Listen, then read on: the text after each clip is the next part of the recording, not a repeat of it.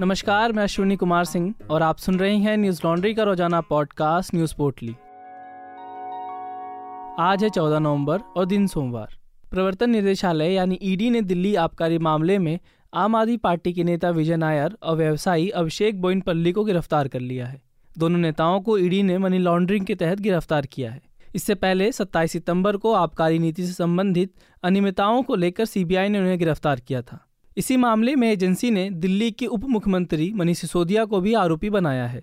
राउजवेनी court ने दोनों को सीबीआई द्वारा गिरफ़्तार किए गए मामले में जमानत दे दी। इससे पहले सीबीआई ने याचिका का विरोध करते हुए कहा था कि जब दोनों आरोपियों के खिलाफ जाँच की जा रही है तो ऐसे में जमानत देना सही नहीं होगा।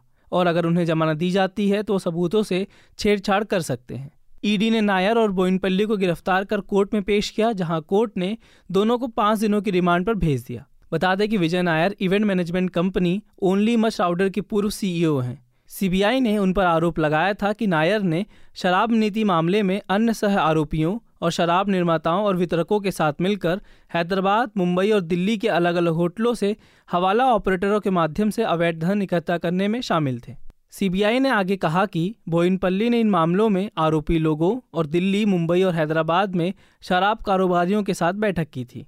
आम आदमी पार्टी के नेता की गिरफ्तारी के बाद पार्टी ने आरोप लगाते हुए कहा कि नायर का इन मामलों से कोई लेना देना नहीं है, बल्कि वो पार्टी के रणनीतिकार हैं और गुजरात में होने वाले चुनाव के लिए रणनीति बना रहे थे, जिससे घबरा कर ही उन्हें गिरफ़्तार किया गया है। वहीं बोइनपल्ली आंध्र प्रभा मीडिया से जुड़े हैं। उदयपुर अहमदाबाद रेलवे लाइन पर बने पुल पर विस्फोट से हड़कम मच गया। जिसकी वजह से कई जगहों से पटरियाँ टूट गई। इस घटना के बाद अहमदाबाद से उदयपुर आ रही ट्रेन को डूंगरूपुर में रोक दिया गया।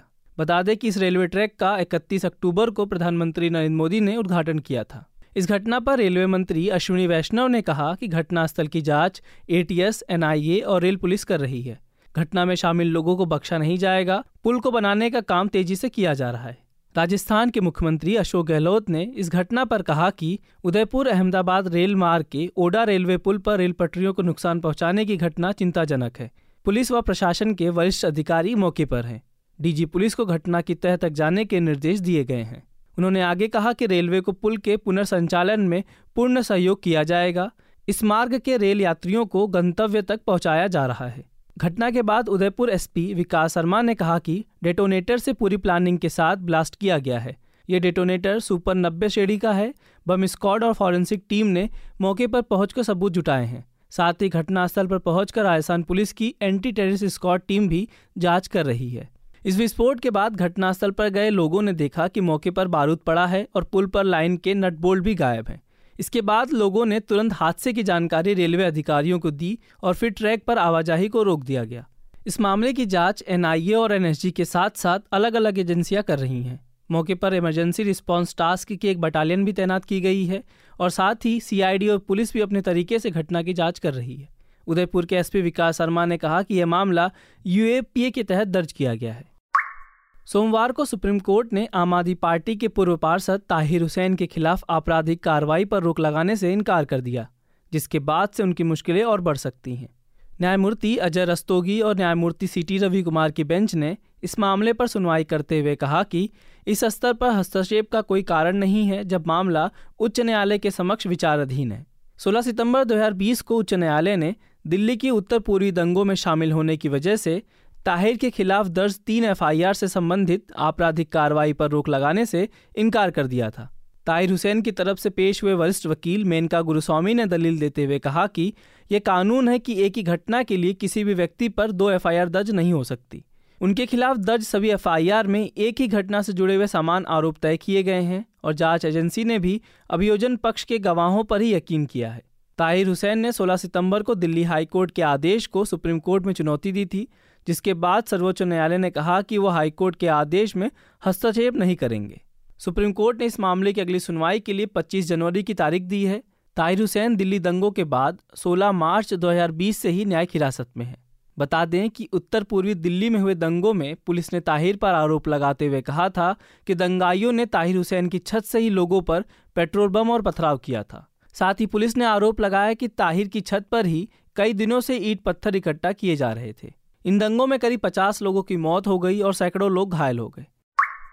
दिल्ली पुलिस ने महरौली थाना इलाके में करीब छह महीने पहले हुई एक हत्या के मामले को सुलझाने का दावा किया है। पुलिस ने श्रद्धा नाम की युवती की हुई हत्या के मामले में आरोपी को गिरफ़्तार कर लिया। एनडीटीवी की खबर के अनुसार दिल्ली में करीब छह महीने पहले 26 साल की श्रद्धा वाकर की हत्या उसके live in partner Aftab Amin Poonawala ने की थी। पुलिस ने आरोपी पर हत्या का केस दर्ज कर लिया है। आरोपी आफ्ताब मुंबई का रहने वाला है। दिल्ली पुलिस ने आरोपी को सोमवार को कोर्ट में पेश किया, जिसके बाद उसे पाँच दिनों की पुलिस रिमांड पर भेज दिया गया है। फ़िलहाल पुलिस श्रद्धा के शव को ढूंढ रही है।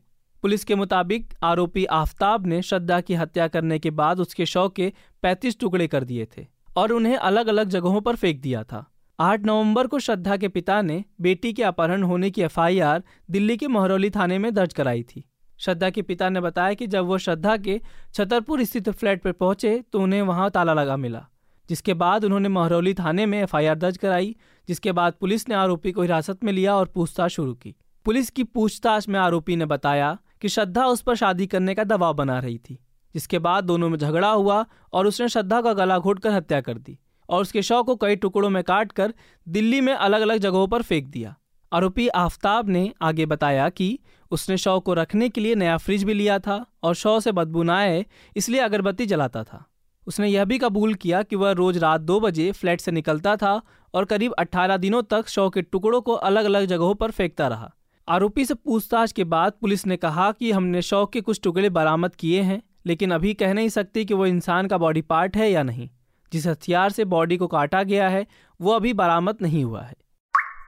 तुर्की के इस्तानबुल शहर में रविवार को हुए विस्फोट में छह लोगों की जान चली गई, जबकि इक्यासी लोग घायल हो गए। एनडीटीवी की खबर के अनुसार, आंतरिक मंत्री सुलेमान सोएलू ने सोमवार को जानकारी देते हुए कहा कि तुर्की के इस्तानबुल में एक व्यस्त शॉपिंग स्ट्रीट पर रविवार को धमाका हुआ था। इस्तानबुल में धमाका करने वाले संदिग्ध को पुलिस ने गिरफ़्तार कर लिया है। सलमान सोएलू ने कुर्दिस्तान वर्कर्स पार्टी पर इस धमाके को कराने का आरोप लगाया है। रॉयटर्स की खबर के अनुसार इस हमले में छह लोगों की मौत हो गई, जबकि इक्यासी लोग घायल हो गए। अल जजीरा ने दावा किया कि इस हमले में तीन लोग शामिल थे, जिनमें से एक महिला और दो युवक हैं। हमले के बाद इलाके के सीसीटीवी फुटेज को देखा गया है, जिसमें देखा जा सकता है कि एक महिला धमाके वाली जगह पर बैग गिराकर बाहर जाती हुई नज़र आ रही है। इसके कुछ देर बाद वहाँ धमाका हुआ। माना जा रहा है कि महिला जिस बैग को वहाँ पर फेंक कर गई थी, उसी बैग में बम था। तुर्की के उपराष्ट्रपति फुआत ओकेटे ने कहा कि यह देश पर एक आतंकी हमला था। साथ ही उन्होंने शक जताया कि इस हमले के पीछे एक महिला का हाथ हो सकता है। जिस इलाके में यह हमला हुआ है, वो एवेन्यू, दुकानों और होटलों से घिरा हुआ है। यह एक भीड़भाड़ वाला इलाका है और लोगों के बीच काफ़ी लोकप्रिय है। धमाके की जानकारी मिलने के बाद ही पुलिस ने इलाके की घेराबंदी कर दी है और हमलावरों की पहचान शुरू करने के लिए आसपास लगे सीसीटीवी कैमरे की फुटेज के आधार पर छानबीन करना शुरू कर दिया है। सीसीटीवी फुटेज के माध्यम से ही पुलिस एक संदिग्ध को पकड़ने में कामयाब रही, जो इस हमले में शामिल था। गुजरात और हिमाचल प्रदेश में चुनाव हो रहे हैं। मतदाताओं के मन में क्या है? आर्थिक वास्तविकताओं और सामाजिक, सांस्कृतिक चिंताओं की परस्पर खींचतान परिस्थितियों पर क्या असर डाल रही है? क्या गुजरात में पिछली बार की तरह ही इस बार भी रोमांच से भरपूर समापन देखेंगे? और क्या आम आदमी पार्टी के प्रचार पर लोग विश्वास कर रहे हैं? वहीं क्या हिमाचल प्रदेश हर बार सत्ता परिवर्तन का चलन जारी रखेगा या बदलेगा? हमारे पत्रकार बसंत कुमार, आयुष तिवारी और शिव नारायण राजपुरोहित ऐसे ही सवालों के जवाब ढूँढने ग्राउंड पर हैं। मनीषा पांडे और अतुल चौरसिया भी अनादर इलेक्शन शो के ज़रिए उनके साथ शामिल होंगे। यह शो और ग्राउंड रिपोर्ट्स तभी संभव हैं जब आप हमारा सहयोग करें। हमारे चुनावी कवरेज को फंड करने के लिए Newslaundry dot com slash Sena S E N A पर जाएँ और अपने मन मुताबिक कंट्रीब्यूशन अमाउंट सिलेक्ट करें। और गर्व से कहें, मेरे खर्च पे आज़ाद हैं खबरें। आज की पोटली में बस इतना ही। कल लौटेंगे खबरों की नई पोटली के साथ। नमस्कार।